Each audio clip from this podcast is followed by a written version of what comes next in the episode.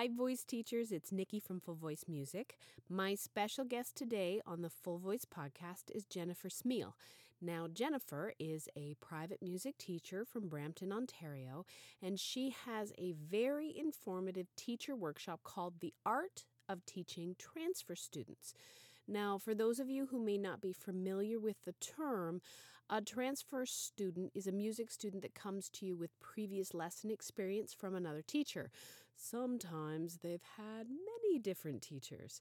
Now, we all know the challenge when getting new students started in our lesson studios, but when a student has had previous lesson experience, well, it can be a big struggle, not only for you, the teacher, but for the student and the family as well. So, Jennifer is sharing some of her research and teaching strategies everything from better screening procedures, improving lesson policies, setting boundaries, and dealing with students who think they are further ahead in their studies than they actually are. Now, Jennifer is a highly accomplished piano teacher and piano examiner with a lifetime of teaching experience. However, this topic is for anyone who teaches privately, regardless of the discipline. And this podcast has some incredible teacher takeaways, and you will definitely have more in your teacher toolbox at the end of this interview. Welcome to the Full Voice Podcast resources for private, classroom, and choral music programs. And here's your host, Nikki Loney. I am with Jennifer Smele today. Thank you, Jennifer, for uh, welcoming into your home. Um, we're in Brampton, mm-hmm. Ontario. Thank you so much. Beautiful teaching studio. Thank here. you. Gorgeous space. You can tell you have lots of kids. Mm-hmm. Lots of kids coming through here. So, today's podcast, today's interview is about your workshop, The Art of Teaching Transfer Students. But before we dig into that, mm-hmm. I'd really love for you to just tell everybody a little bit about yourself and your teaching experience. And then we can move into how you came up with this really fantastic topic. Okay. Okay, let me think. think. Well, my, I, I, think I'll tell you what's kind of unique about me as a piano teacher. Um, first of all, I started teaching when I was about 15. Wow. I was in grade 9 piano, and I taught in my mom's home, and we had 11 kids. Oh my god! I'm the oldest. so in a semi here in Brampton. So that's where it all began. so, and, um, and I've been pretty well teaching pretty consistently since then. Um, one another funny thing about me is that I didn't like classical music when I was a student.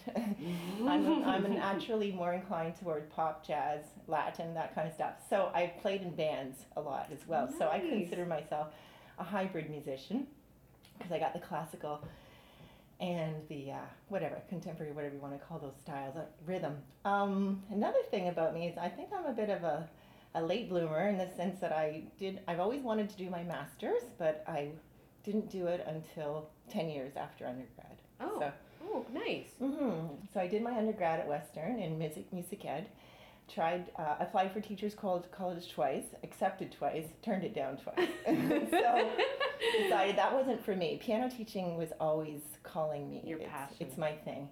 And uh, but I put, I really wanted to go further. I wanted to be an examiner. I wanted to be an adjudicator. I wanted to be a workshop clinician. I had this vision ever since undergrad, and I would look at the master's programs in the states in pedagogy, and it was just so intimidating, you know. And I also didn't have the confidence. I kind of had um, pegged myself as a a teacher and not a performer, so oh, I didn't think I would have the skills. And then I had the courage to decide to go back, uh, start studying again, and do my ARCT performers exam with um, Jen Nelman here in Brampton.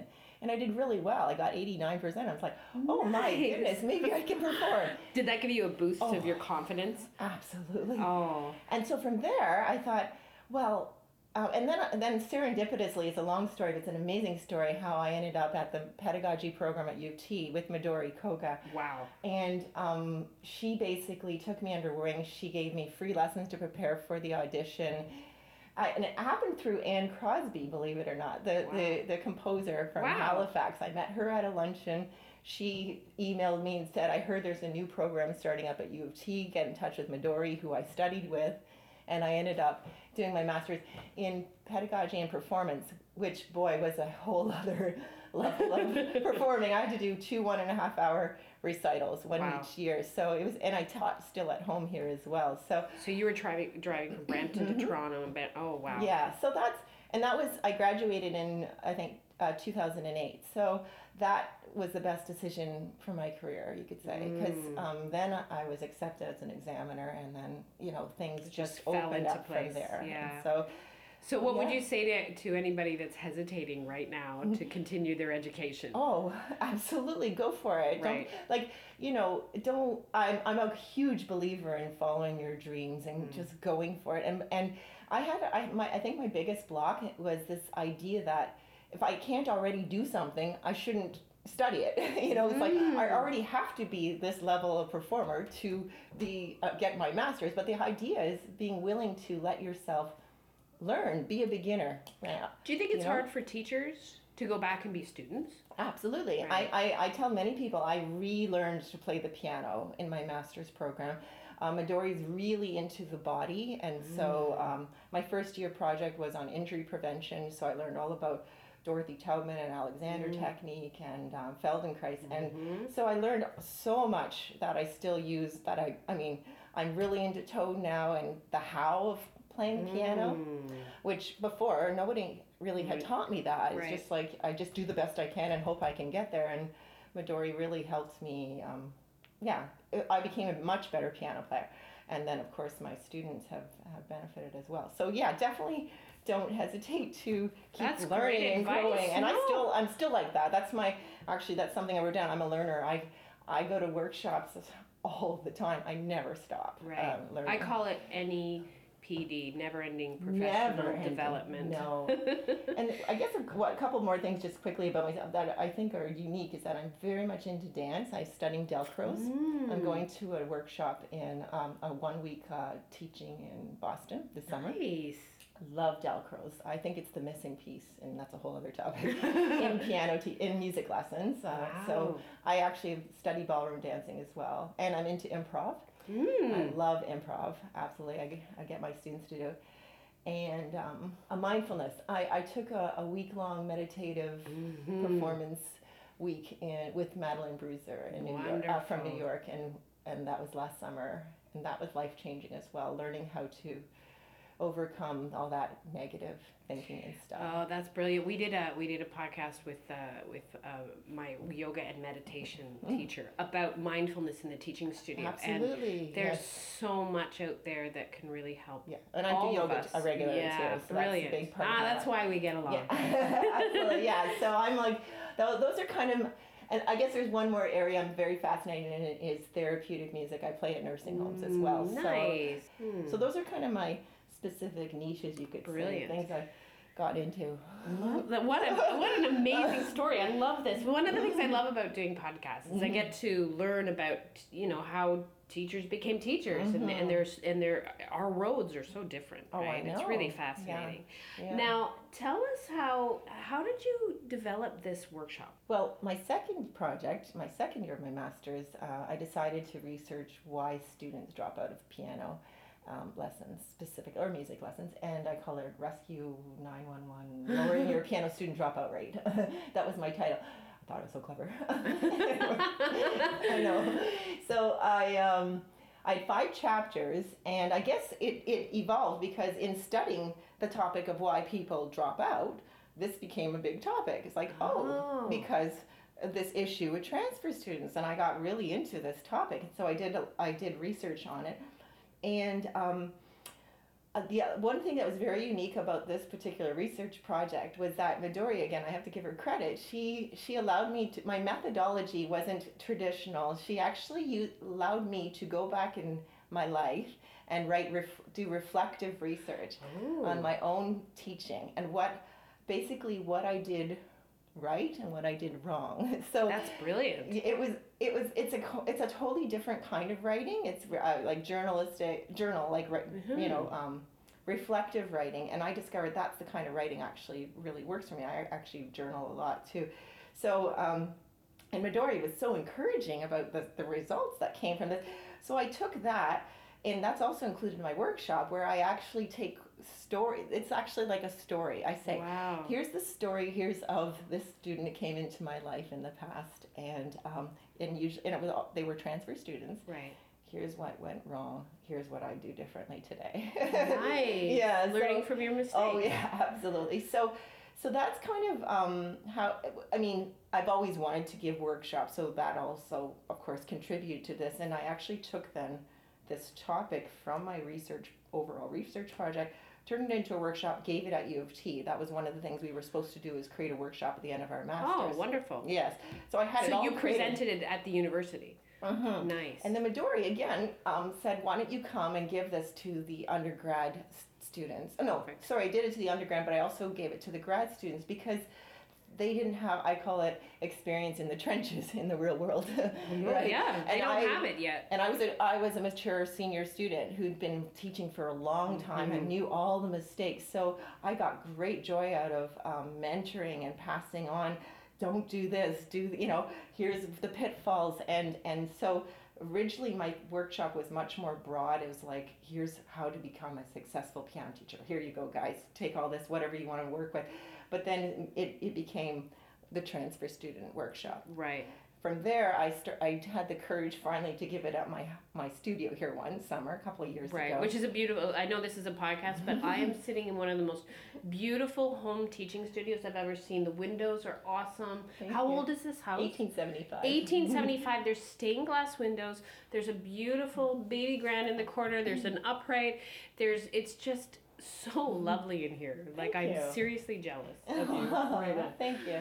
Um, So you gave the workshop I here in your here, and and I was, you know, I always had this attitude: Who am I to teach? You know, offer this to my peers? Whatever. I was really, you know, but and it turned out a lot of them were new teachers that came that time. So I got so much positive feedback, and even from those who had been teaching for a long time. And then I got on the ORMTA clinician list, and then I did it for Etobicoke last year. Now I'm doing it for you guys. Yeah, so we have you coming to the mm-hmm. Hamilton Halton branch. I'm really looking Mhm. forward mm-hmm. to I because your workshop is like very intense. We're mm-hmm. just touching, we're just scratching the, the, the surface here and just just whetting people's appetite. Um, so first of all, transfer students. Let's define that just in case somebody's not sure. So transfer student is somebody that has lesson experience, but they've worked with another teacher. Or they could have been coming from um, group lessons Group as well. lessons. That's Oh, perfect. common, right? Yeah. So so the transfer from that environment into the private lesson. right, okay. and they can be anywhere from a year with another teacher Right. or ten years with another teacher. Right. it makes a big difference. Oh, big time. what or they could Oh, have yeah. had many teachers Uh-huh, along the way. Absolutely, very much so, right? So Mhm. why why are transfer students so difficult? What what's the problem? Oh. Or the problems. That's a big question, right? Well, first of all, think about the analogy of the substitute teacher coming Mm. into, or anybody um, taking over from a position from somebody else. So you have two scenarios. You could be dealing with someone who was absolutely in love with their last teacher, and you Right. can't possibly live up to filling their shoes. So that can Mm. be a problem. Right. You get that even in church, church oh, musicians, or even classroom teachers all the right? time, yeah. right? It's like, oh my goodness, how am I going to win them over? So there's a lot of skepticism, and sometimes the child didn't want to leave their their old teacher. Oh, you know what I mean? It was the the parents' decision or whatever. Things happened. The teacher moved away. Um, very often the challenge is that the student thinks they're in a level that they're not and i think that's kind of obvious but that so um, eh, so there's a delicate delicate psychological balance you have to work with you have to encourage and you have to fix at the same time Mm. and what i dive into a lot in the workshop is you have to do it without them knowing that's key Right. it's like you're tricking them. really There's some deception there, yes. there is. Yeah. You you do not have to divulge your horror or shock. you know what I mean? You don't have to tell them. Um, you know what? you- know even in the initial. You know it's hard sometimes. You have to really. You have to develop a, a, a lot of tact. You cannot ever. This comes up in the workshop. Put down their old teacher. You Oh, have to be no. very careful not to do that. Um, that creates mistrust.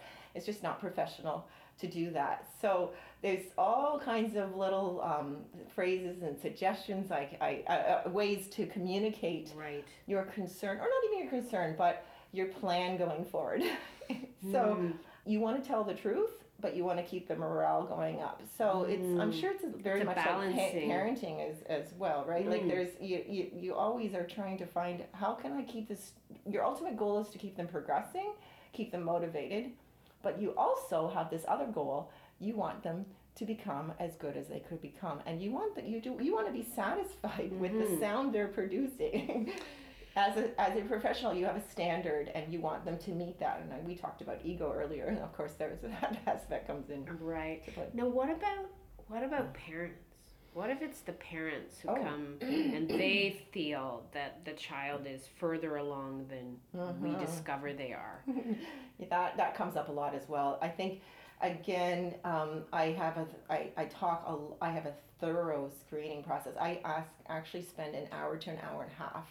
Can you tell us about your screening? Um, for example, I'll just use a few examples. Yeah. What was their phone manner like? Did they have an attitude of entitlement? Were they patient? Was there language barriers? That's just an oh, example. So that's Things, just me calling you on the phone. That's just even just the phone call or right. the email, for example. Like you can pick up so much before you even give the opportunity to meet them in person. You got to, you know, um, this all can apply to any students, by the way. It's not just transfer students. It's right. any um, right. So that initial student. contact. Uh, so when someone contacts you, mm-hmm. and you know whether let's say they email you and they're interested in lessons, so how do you start the the, the, the procedure? so just generally, you don't have to go into specific right. details. Uh, well, I uh, for, first of all, a topic that comes up a lot in the workshop is how to avoid a premature commitment. So oh, I like that. That's okay. big because so I'm going again off on a little tangent here, but one of the biggest issues as piano teachers is we we, there's a lot of belly aching and complaining that goes mm-hmm. on the piano t- or in any, any I'll, private teachers. teaching world. I, will try to keep it open there. Um, the problem is we are committed people. We're mm. loyal. We fall in love with the child. We and oh. we. It's so much like a love relationship. Getting out is so much harder than getting into a relationship. So we have to be so careful that we don't get in before we've done this thorough screening. You know, mm. I've actually never thought of it like that, but you're mm-hmm. right. Yeah. We we have very intimate relationships Absolutely. with our students and we do you're right teachers are really committed and really loyal and we want to see our students mm-hmm. succeed and then but sometimes there's there's outlying factors that aren't going to allow the student to succeed exactly. maybe it's the parent maybe Absolutely. maybe it's the previous experience with another mm-hmm. teacher maybe it's uh, you know whatever reasons so mm-hmm. bef- you're right before the, the best time to fire a student is before you even hire them so right. that you don't have that have to have that uncomfortable conversation. We just did a podcast on firing students. Exactly. It's an awful yes. situation to yeah. be in. So you don't want to get yourself in there before you know it's a good decision. Right. So your screening your so, screening has to be really thorough for you and right. for the family. And and you don't want I I have like some sneaky little things I offer at the workshop where you don't you actually don't want to make, uh, give the impression you have availability actually you want oh. to say I I'm not sure yet if I have openings, so we can get. That's to, easier than saying I don't know if I'm going exactly, to want to work exactly. with you. I like that. We can we can get together and see if we're a match and talk. You know, have this interview. This is again after say we've gone through the pre screening, which mm-hmm. is like the email, the phoning. Done mm-hmm. all you've gone through all these questions that I have. So now you're gonna you decide you're going to potentially meet them, but you're you know you're never sure until you of go course. through the full screening. Mm-hmm. So you don't ever say, "Oh, I have this opening this night of the week," and never ever do that before you've met someone in person because mm-hmm. there's there's energy, there's vibes you get off of. Right. Um, and again, I talk, I go in great depth of how I interview. Um, students and I really pay attention to, for example, how does the child respond to me? Um, are we, get, you know, is there any humor there? Is there a spark? Mm. And I often give the story of my student, um, probably shouldn't use her real name, let's say Emily. Okay. she, um, she was like, I don't want to take piano anymore, you know, blah blah blah. And she mm. she was, you know, she had lost she lost her passion for music, and uh, she wasn't the one who wanted the lessons. It was the parents. So I said, well, can can you let's play something, play something that we learned. And when she played, her whole heart and soul got into her playing, and so that was such a revelation right there. It's like there's something still alive in this child. She and and so I commented on that and I did take her, and it was a, a success. I mean, it's just another story there. But anyway, but we did end up having a great relationship, and uh, so that's why the in-person contact is so important. Mm-hmm. You can't decide over the phone Never, or over. no way. And you sometimes you get overbearing parents at the interview. You can see are they going to be pushy, controlling? Are they going to be interfering with your lesson? You can also kind of get a sense: Am I going to want them present in the lesson or not? Mm. so there's So you're so not just things. screening the child; you're you're screening the family. You're Absolutely. you're getting to know them. So I think that's that's a common issue now because a lot of people make their contact via email.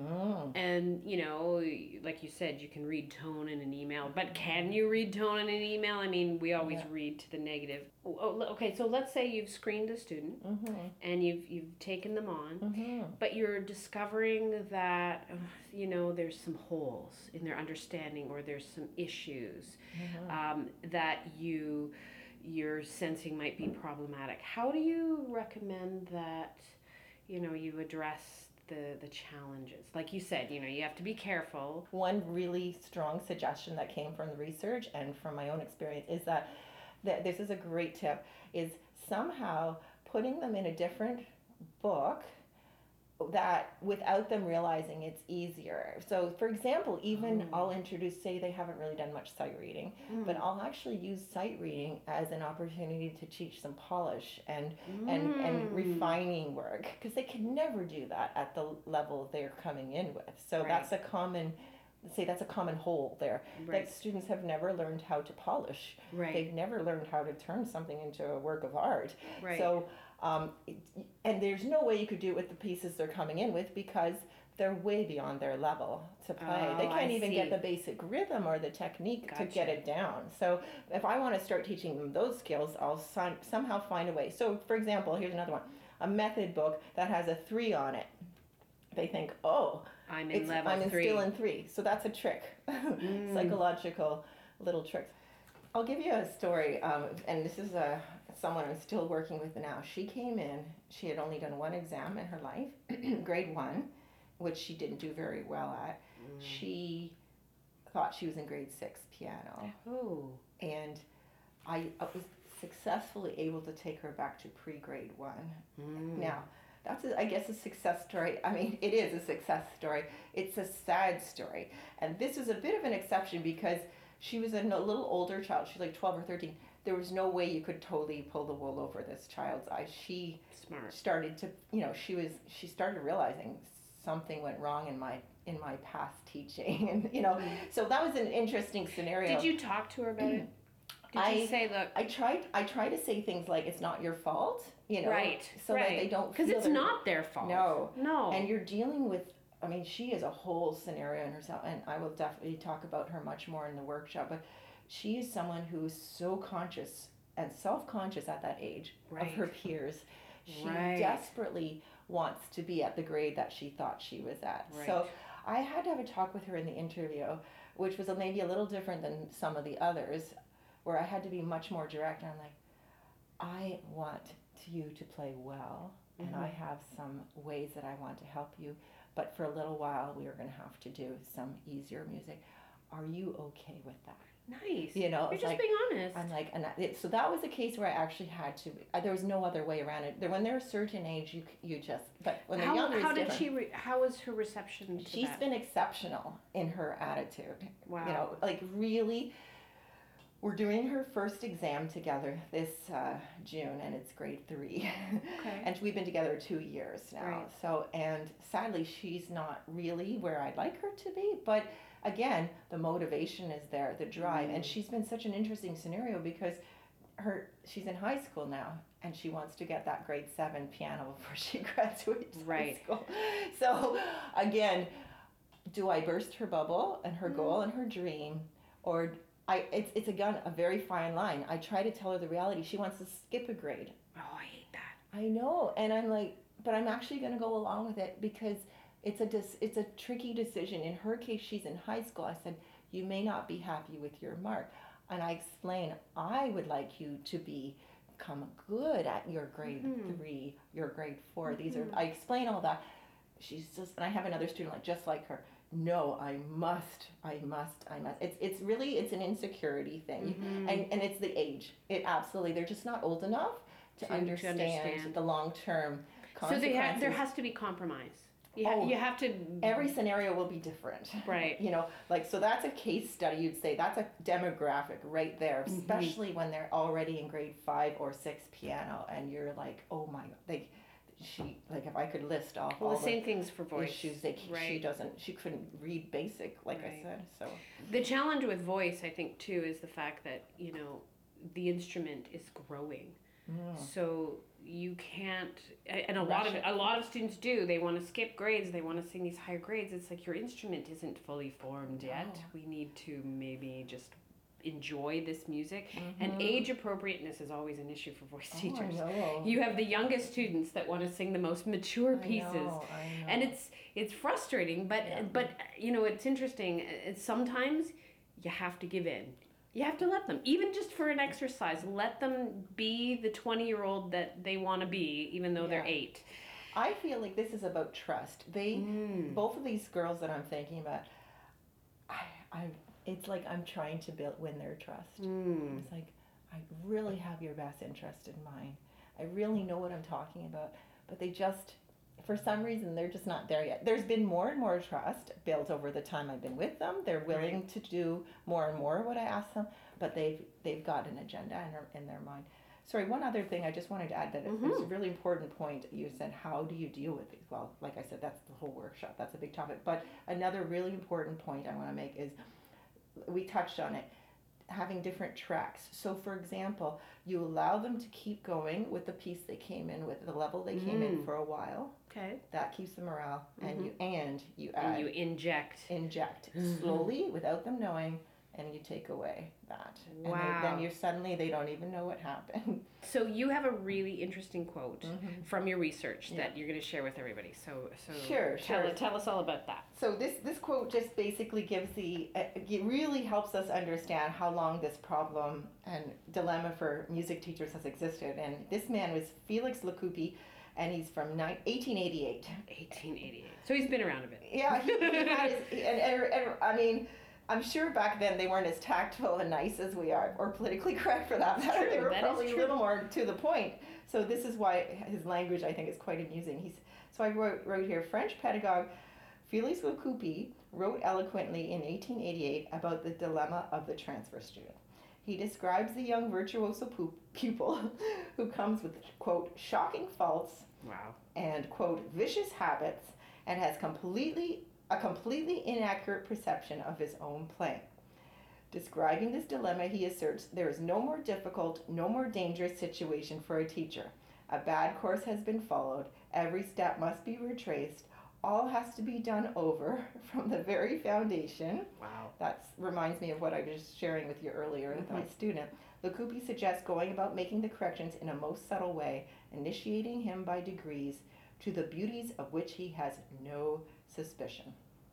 And then there's more there, but yeah, that's pretty well sum- summarized. so the the challenge of working with transfer students has been i- i- since the beginning of time Yes. is an issue yes. when we have to correct mistakes and go Ah. back to the very beginning. Yeah, and it's hard. It's very, it's very, it's a painful topic in some ways. It's hard for the child, you know, like It's for- hard for the parents. and for the parent to realize the money they put in and yeah, I think that that was something that my husband Mhm. experienced. He's a guitar and mandolin teacher. He's been Mhm. teaching for 28 years, but he often gets same same story. It doesn't matter what instrument you play. He gets students coming to him that they don't even know how to hold the pick. Right back to the beginning. and how many years did and how take? many Yeah. you know and then when you say something like "Well, we've had you know we had to make some corrections and then the parents are defensive the student is defensive. Oh, defensiveness. That's a good point. and and you know and you're and then again you said about the relationship you're trying to build trust and then Mm-hmm. it's like well are you sure you know there's nothing i find that as a teacher really frustrating when i'm questioned it's like Yes. you're eight i'm pretty sure i know what i'm talking I about know. but again it's that it's that new relationship and trust there's so many things that Well, I was going to add too. During the interview, it's not just about finding about them, finding out about them. It's I I I basically I think I, I forget how I phrased it, but the idea is that you sell yourself to them during the interview. You this is the moment where you you let them know your qualifications, your successes, mm. and you mm. come across with full confidence that you do know what you're doing. Right. So it's like you have to win them from mm-hmm. that moment on. Well, it's know? not just you're not just screening them. It's a job interview for us, mm-hmm. right? Yeah. So this is this is what I do, and this is mm-hmm. how I do my, you know, my this is how my business runs. This is how my my philosophy. yeah. yeah so when you when you talk to someone, you do you tell them your philosophy of how Absolutely. you Yeah. Well, the the second part of the interview is actually I give 45 minute lessons. I don't do half an hour. Yeah, I'm the That's same. An example, right? And I explain my philosophy behind that. Um, example, no rush. I do not rush. I tell them mm. there's no, you are not to expect, I'm going to put your student in an exam, your child in an exam in the first year. Mm. That's an example. And I explain I want them to play well at their grade, and I also have the credibility I'm an examiner. So, so I, can, I know what the oh, expectations oh, that's are. That's big. So I'll say, I hear grade ones all the time. We're not really in grade one and I can predict the future. They will not be in piano very long. So I explain to the parents we have a long-term vision. I want you're gonna. I want them to love how they sound. For and you to love how they sound, yeah. whatever level they're at. That's what my values are and, and what I'm looking for. So that I explain all that in the interview, and I have to find: Are you on board with me? And if you're like, if they're looking at you like, hmm, skeptical, no, I really have this goal. They have to get grade seven by this age, or mm-hmm. you know, mm-hmm. you find out what agendas that's all part of the interview. It's like, what is your expectations? Let's be clear right up front. Let's put it on the table. Yeah. you know? Yeah. So what are you looking for? Who this is who I am. Take it or leave it. Basically. Now, if you have that parent that says, no, I want them to be done their grade eight by this time, da da da da da, and you know it's not going to work out, can I ask how you handle it? Sure. Um, I always say, I say, think I, I validate their request. Mm-hmm. That's really important. So I can appreciate that this is what your hope is and your goal. And uh, then again, I reiterate my priority is that they play well. I, also, I often refer to marks because mm-hmm. that's something tangible. Like mm-hmm. I say, mm-hmm. my students get high 80s, 90s, you know, so that's what we're looking for. So that's, you know, that kind of, sorry, but it gets the ego going. It was like, oh, I want my student to have a, course, a high right. mark, you know what I mean? Um, this is what I'll say. I will do my best with the time we have right. and and how much they how much they um, put into this. It, right. That's all. I, but I do not make any promises. I'm dealing with a student where I actually backtracked on my own policy. Oh. Where uh, so when there was a case where I said in the interview, we will not do an exam in the first year. Okay. Um, because and I, oh, there's tons of issues there, tons mm-hmm. and tons of issues. But I could tell this student is very stubborn and mm. determined and strong willed. She's again around 12, 13 years old, mm-hmm. and she's mm-hmm. very conscious of her peers. She's super competitive. So the end of this year came. We only actually had bi weekly lessons for most of the year and just started weekly because I just didn't have openings. Uh, right. She shared the time with her brother. And she's like, I want to do my grade five in August. And I'm like, I really don't think that's a good idea. I really, really don't. And here's why. And I've explained it to her mother and to her. Her mom is back, is saying, "Oh, I believe in you. You will work your magic." Basically. Oh, that's not fair. I know, and I said, that's "No." I said, "I," and I said, "I can't do miracles." And I said, "As from my experience, I don't see this turning out well. I see she's going to end up more discouraged, but this student will not budge. This is a case where I'm actually going to allow her to learn." From this mm-hmm. experience okay. because the parents are willing to put the money in and back her up. And the mom, mom, the mom is listening to me. She really is. She's respectful. Mm-hmm. She's hearing me. I think she also feels this child has to learn a hard lesson probably. There's nothing wrong with that. No, and she might trust come back and go, okay, now I'm ready to hear what you have to say um, as a teacher, Jen. You know, because yeah. Well, and you know, I think too. I mean personally, mm-hmm. I don't believe that there is a problem to learn from mistakes. Mm-hmm. I mean, exactly. That's for some people they have to learn that way. I think in this case she's so strong-willed. Like she just that's the only way I cannot reach her. Message. She can't see long-term vision at all. It's just about grades. That's all that matters. She's very academically oriented, mm. and this is it. And I, I really not anywhere near how I would go about teaching your your daughter. Mm-hmm. I told a mom up and that maybe that's a truth bomb.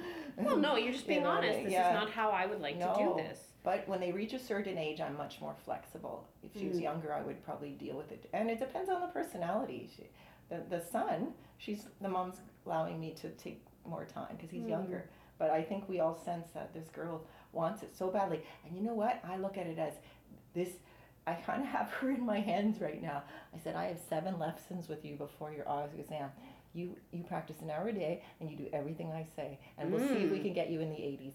And that's that's a truth example. Mm, yeah. And, and I think because then will. you're putting the onus on her. Yes. This is your goal. Then yep. you have to put the work in. Effort equals results. Exactly. So and I, I even texted the mom. I said, I just want you to know your daughter, and not mentioning names, has taken full responsibility Great. for this decision and her mark that will come from it. Because I do not want to be blamed for the mark. I coming. think putting well, we're we're putting the responsibility on the student, and I think I there's think so. no In better this case, way. she's she's an old enough child to, to make a decision like this. Mm-hmm. I think it's like oh, I mean, if it were money if money was tight, that might be different, but because they're you know exams have a cost, and that brings to mind another thought that I've shared in this workshop, and I thought over the years is how much control do I really have over mm-hmm. my students?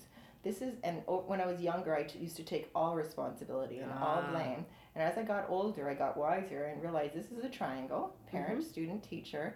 If they're if they're not holding up their part, there's mm-hmm. only so much I can do. And I, I bring in the serenity prayer because if you know that God grant me serenity, accept the things I cannot change. Acceptance. It's like mm. I can't change the fact that this child is where she's at and has this mindset.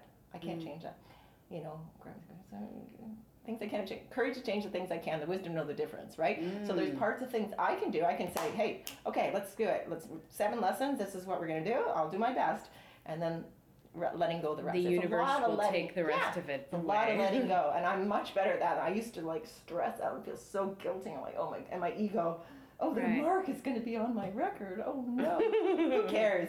Who really right. cares? Well, I think it's a life lesson here, right? It is a life lesson, and and I think that goes for any voice teacher, whether it's non or any music teacher. Absolutely. So it applies to any music teacher. You know, whether it's an audition, whether it's an exam, whether uh-huh. it's a uh-huh. performance, yeah. they we have done the best that we can uh-huh. with the time that we're given. Yep. And we have to let our students stumble and and get up and yeah. recover and some of them can't no it's true some of them that's you know and it's their path it, it is yeah. their path and mm-hmm. it's it's a life lesson maybe they don't learn that life lesson until they're in their 50s and mm-hmm. they look back mm-hmm. and go wow my music teacher really knew what she was talking about back then we'll be dead I know. we'll be dead and we yeah. won't we won't hear those words mm-hmm. but uh, I think that that's something we have to I, I, I like that you have to let it go yeah you've done let everything them, let within your fail power. there's like there was a I think there was a something on Facebook recently about something like an article about the value of letting your children fail oh, rather than protecting they, they develop more empathy apparently mm. so by uh, experiencing mm. failures so i feel like okay i feel peaceful about this decision i actually feel like if i stopped her now somehow instinctually i feel like i'm i'm not going to ser- do her service she needs right. there's a lesson here that has to happen and so i have to sit back and smile and do my very best Nice. Not cry. like, you know, you see a disaster coming. Yeah. And you want to control and, and stop somebody from doing something that's going to hurt themselves. I mean, it happens all of life. We we have loved ones everywhere in our lives that make choices that we can't control, right? So. If you had one thing to say to a new teacher about this whole situation, just one general piece of wisdom hmm. for new teachers getting started with with in, in any in any discipline, mm-hmm. what would it be? What's the biggest asset they could have for dealing with students coming from other teachers? In your opinion? Well, first of all, I realize as a new teacher, I've been there. You can't be that picky, so I understand mm. that. And I, but you can each year you can raise the bar and you can expect more. And nice. and I would start thoroughly. Don't take just don't don't succumb to desperation where you where you get sloppy and just take anybody with, without doing this thorough process. You'll save yourself a lot of headaches if you do thoroughly interview and screen even though you de- you at this moment you may have to take every single person who comes along. Mm. That's okay. Mm-hmm. You have a vision. No, this will get better. But if you don't realize that and have that idea in your mind, then you will actually end up staying in that place. Right. Right. That's you, great advice. You really need to keep having an idea. Where do you want to go? and what's the ideal studio situation, and move gradually towards mm. that. That's a mm. long piece there, but no, that's wonderful information because I, I mean, if mm-hmm when I look back on my first years of teaching, they were miserable, and a Mhm. lot of it had to do with where I was teaching. I mean, I was Yeah. new and I didn't know what I was doing, Yeah. but I was really dedicated to being a, a good teacher. I wanted to be a good teacher. I wanted to Mm-hmm. Be a good educator. But where I was teaching didn't allow me to do Mhm. any of that. I couldn't, Yeah. I never, I never, I got a new student. They just showed up. Yeah. So I Yeah. love that advice. Now, Yeah. here's my other question. Mhm. what one piece of advice would you give a teacher who has been teaching for years about the same thing? So you've got all this experience as a teacher.